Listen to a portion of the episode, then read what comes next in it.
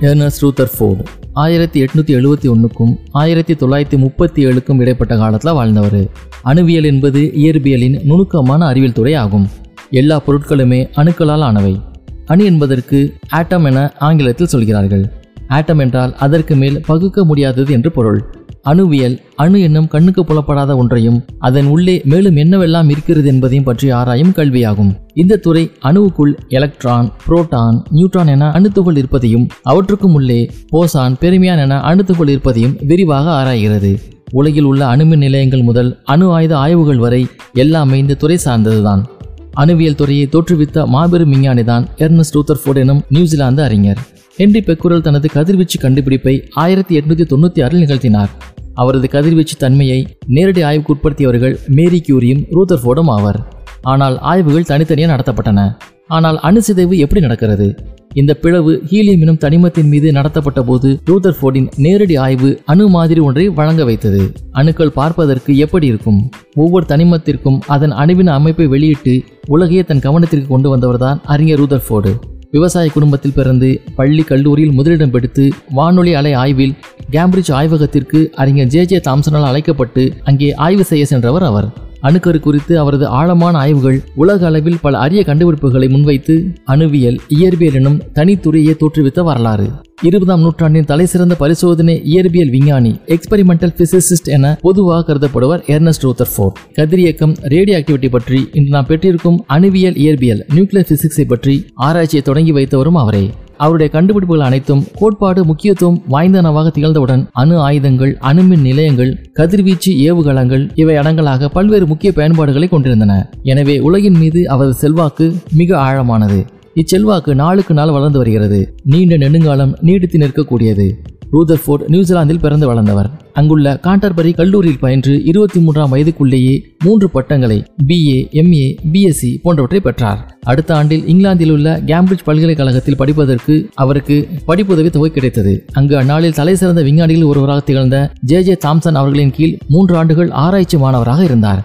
பின்னர் தம் இருபத்தி ஏழாம் வயதில் கனடாவில் உள்ள மக்கில் பல்கலைக்கழகத்தில் இயற்பியல் பேராசிரியர் ஆனார் ஒன்பது ஆண்டுகள் அப்பதவியில் நீடித்தார். ஆயிரத்தி தொள்ளாயிரத்தி ஏழில் இங்கிலாந்து திரும்பி மான்செஸ்டர் பல்கலைக்கழகத்தில் இயற்பியல் துறை தலைவரானார். ஆயிரத்தி தொள்ளாயிரத்தி பத்தொன்பதில் மீண்டும் கேம்பிரிட்ஜ் பல்கலைக்கழகத்துக்கு திரும்பி அங்குள்ள கேவன்டிஷ் ஆய்வுக்கூடத்தின் இயக்குனரானார் தம் ஆயுட்காலம் முழுவதும் அவர் அங்கேயே பணியாற்றினார். பிரெஞ்சு விஞ்ஞானி அண்டைன் ஹென்றி பெக்குரல் ஆயிரத்தி எட்நூத்தி தொண்ணூத்தி ஆறில் யுரேனியம் கூட்டுப் பொருட்களின் சில பரிசோதனைகள் செய்து கொண்டிருந்த போது கதிர் இயக்கத்தை ரேடியோ ஆக்டிவிட்டியை தற்செயலாக கண்டுபிடித்தார்.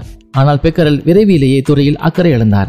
அதன் பின் இத்துறையில் நாம் பெற்றுள்ள அடிப்படை தகவல்கள் பெரும்பாலும் ரூதர் ஃபோர்ட்டின் விரிவான ஆராய்ச்சிகள் மூலமே கிடைத்துள்ளன. மேரி கியூரி பியர் கியூரி இருவரும் போலோனியம் ரேடியம் மேலும் இரு கதிரியக்க தனிமங்களை கண்டுபிடித்தனர். ஆனால் அவர்கள் அடிப்படை முக்கியத்துவம் வாய்ந்த கண்டுபிடிப்புகளை ஒட்டியும் செய்யவில்லை. யுரேனியத்திலிருந்து வெளியேறும் கதிரியக்க உமிழ் பொருட்களில் ரேடியோ ஆக்டிவிட்டி எமிஷன்ஸில் முற்றிலும் வேறுபட்ட இரு அமைப்பான்கள் காம்பனன்ஸ் அடங்கியுள்ளன என்பது ரூதர் ஃபோர்ட்டின் முதல் கண்டுபிடிப்புகளில் ஒன்றாகும். இவற்றுக்கு ஆல்பா கதிர்கள் பீட்டா கதிர்கள் என்று அவர் பெயரிட்டார். கதிரியக்க பொருட்களிலிருந்து வெளிவரும் அணுநுண்ம வரிசையே ஆல்பா கதிர்கள் ஆகும் கதிரியக்க பொருட்களால் உமிழப்படும் விரைவு செலவுடைய எதிர்மின்மங்களின் வரிசைதான் பீட்டா கதிர்கள். இந்த அமைப்பான்கள் ஒவ்வொன்றின் இயல்பையும் அவர் பின்னர் செயல் விளக்கமாக காட்டினார்.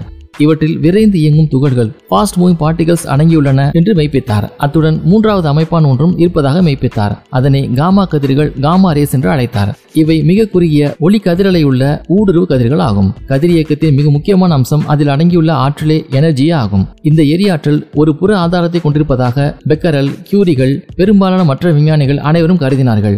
ஆனால் இந்த எரியாற்றல் யுரேனியத்தின் தனித்தனி அணுக்களின் ஆட்டம்ஸ் உள்ளிருந்து வருகிறது என்று ரூத்தர்ஃபோர்ட் மெய்ப்பித்து காட்டினார். இந்த வினைகளின் அளவு வேதியியல் வினைகளிலிருந்து கெமிக்கல் ரியாக்ஷன்ஸிலிருந்து வெளிப்படும் அளவை விட மிக மிக அதிகம் என்பதையும் அவர் மெய்ப்பித்தார். அவ்வாறு செய்ததன் மூலம் அணு ஆற்றல் என்ற முக்கியமான கோட்பாட்டை உருவாக்கினார். தனித்தனி அணுக்கள் அழிக்க முடியாதவை மாற்ற முடியாதவை என்று விஞ்ஞானிகள் எப்போதுமே கருதி வந்தார்கள். ஆனால் ரூதர் ஃபோர்ட் ஃப்ரெடரிக் சோடி என்ற மிக திறமை வாய்ந்த இளம் உதவியாளரின் உறுதுணையுடன் ஓர் அணு ஆல்பா கதிர்களையோ பீட்டா கதிர்களையோ உமிழும் போதெல்லாம் அந்த அணு முற்றிலும் மாறுபட்ட தன்மையுள்ள ஒரு அணுவாக உருமாற்றமடைகிறது என்பதை மெய்ப்பித்தார். அவரது இந்த கூற்றை வேதியியல் வல்லுநர்கள் முதலில் நம்ப மறுத்தார்கள். ஆனால் யுரேனியத்தை ஈயமாக லெட்டாக உருமாற்றக்கூடிய கதிரியக்க சிதைவு தொடர் சோதனைகளை ரூதர் ஃபோர்டும் சோடியும் செய்து காட்டினார்கள். சிதைவு விகிதங்களை ரேட்ஸ் ஆஃப் டிகேசி அவர்கள் அளந்து காட்டினார்கள். அரை ஆயுள் ஹாஃப் லைஃப் என்ற முக்கியமான கோட்பாட்டினையும் வகுத்துரைத்தார் இது விரைவிலேயே கதிரியக்க காலக்கணிப்பு ரேடியோ ஆக்டிவிட்டி டேட்டிங் என்ற உத்திக்கு வழிவகுத்தது. இந்த உத்தி மிகவும் பயனுள்ள அறிவியல் சாதனமாக பயன்படலாயிற்று. புவியியல் ஜாலஜி தொல்பொருளியல் ஆர்கியாலஜி வானியல் அஸ்ட்ரானமி போன்ற ஏராளமான துறைகளில் இந்த உத்தி முக்கியமாக பயன்படுத்தப்படுகிறது. இந்த அதிர்ச்சியூட்டும் கண்டுபிடிப்புகள் ரூதர்ஃபோர்டுக்கு ஆயிரத்தி தொள்ளாயிரத்தி எட்டில் நோபல் பரிசு பெற்றுத் தந்தது. பின்னர் சோடிக்கும் நோபல் பரிசு கிடைத்தது. ஆனால் அவருடைய மிக சிறந்த சாதனை அதன் பின் தான் வரவிருந்தது. விரைந்தியங்கும் ஆல்பா துகள்கள் ஒரு மெல்லிய தங்க தகட்டினை ஊடுருவி துளைக்கக்கூடியவை என்பதை அவர் கண்டறிந்தார். ஆனால் அத்துகள்கள் அவ்வாறு ஊடுருவும் போது சற்றே கோட்டடையும் டிஃப்ளெக்ஷன் என்பதையும் கண்டார். தங்கத்தின் அணுக்கள் நுண்ணிய பில்லியட் பந்துகள் போன்று கடினமான ஊடுருவ முடியாத பொருள்கள் என்று விஞ்ஞானிகள் முன்பு நம்பிக்கை கொண்டிருந்ததுக்கு மாறாக உள்ளே மென்மையானவை என்பதை இது உணர்த்தியது. மிக விரைந்து பாயும் துப்பாக்கி குண்டு ஒரு பாயின் உள்ளே பாய்ந்து செல்வது போல் சிறிய கடினமான ஆல்பா துகள்களும் தங்க அணுக்களை ஊடுருவி துளைத்து செல்லும் என்பதும் இதன் மூலம் தெரிய வந்தது. ஆனால் கெய்ஜர் மாஸ்டன் என்ற தமது இரு இளம் உதவியாளர்களின் உதவியுடன் ஆராய்ச்சி நடத்தி சில ஆல்பா துகள்கள் தங்க தகட்டினை தாக்கும் போது கடுமையாக கோட்டமடைவதை கண்டார். சில சமயம் திரும்பி வந்து தாக்குவதையும் அறிந்தார் இதில் ஏதோ ஒரு முக்கியமான வினை அடங்கியிருக்கிறது என்பதை உணர்ந்து ரூதர்ஃபோர்டு தமது பரிசோதனையை பலமுறை திரும்ப திரும்ப செய்து பார்த்தார். ஒவ்வொரு திசையிலும் சிதறிய செல்லும் துகள்களின் எண்ணிக்கையை மிக கவனமாக கணக்கிட்டார். பிறகு மிக மிக கடினமான ஆனால் மிகவும் நம்பகமான கணித பகுப்பாய்வு மேத்தமெட்டிக்கல் அனாலிசிஸின் மூலம் பரிசோதனை முடிவுகளை விளக்குவதற்கு ஒரே ஒரு வழிதான் உண்டு என்று அவர் காட்டினார். சங்கத்தின் ஓர் அணுவியல் பெரும்பாலும் முழு காலியிடம் எம்டி ஸ்பேஸில் உள்ளது. இந்த அணுவின் பொருண்மை முழுவதும் மையத்தில் உள்ள ஒரு நுண்ணிய மைய கருவில் நியூக்ளியஸில் செறிந்தடங்கியிருக்கிறது. ஆயிரத்தி தொள்ளாயிரத்தி பதினொன்றாம் ஆண்டின் ரூதர் ஃபோர்ட்டின் இந்த ஆய்வு கட்டுரை ஒரே கல்லில் இந்த உலகம் பற்றிய நமது பொது அறிவு கண்ணோட்டம் முழுவதையும் சிதறடித்து விட்டது மிகவும் திடமான பொருளாக தோன்றும் ஒரு உலோகம் கூட பெரும்பாலும் காலியிடமே ஆகும். திண்மை வாய்ந்தவென நாம் கருதிய ஒவ்வொரு பொருளும் திடீரென அங்கிங்கனாதபடி எங்கும் நீக்கமர நிறைந்துள்ள வெற்றிடத்தில் நுண்ணிய புள்ளிகளாக கரைந்து போயின.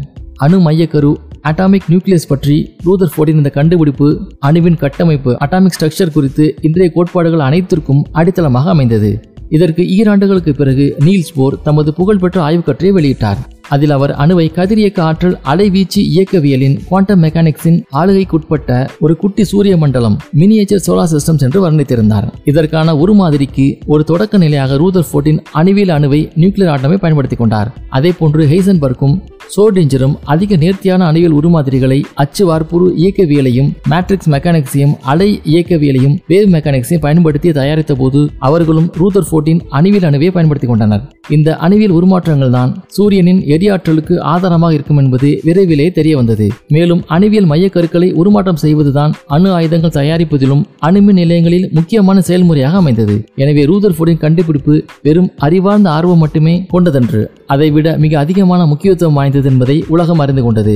ரூதர்ஃபோர்டின் இயல்பு கடந்த ஆளுமை அவரை சந்தித்த எல்லோரையும் வெகுவாக கவர்ந்தது. அவர் பருந்து உயர்ந்த உடற்கட்டு கொண்டவர் உரத்த குரல் உடையவர் அளவற்ற ஆற்றல் நிறைந்தவர் அளப்பரிய தன்னம்பிக்கை கொண்டவர் யாருக்கும் பணிந்து போகாதவர். அவரது இயல்பு மீறிய திறம்பாட்டினை அறிவியல் ஆராய்ச்சியின் அலைமுகடு என்று அவருடைய சக விஞ்ஞானி ஒருவர் வர்ணித்த போது அதை யார் மறுக்க முடியும்? அந்த அலையை உருவாக்கியதே நான் தான் என்று பதிலளித்தார்.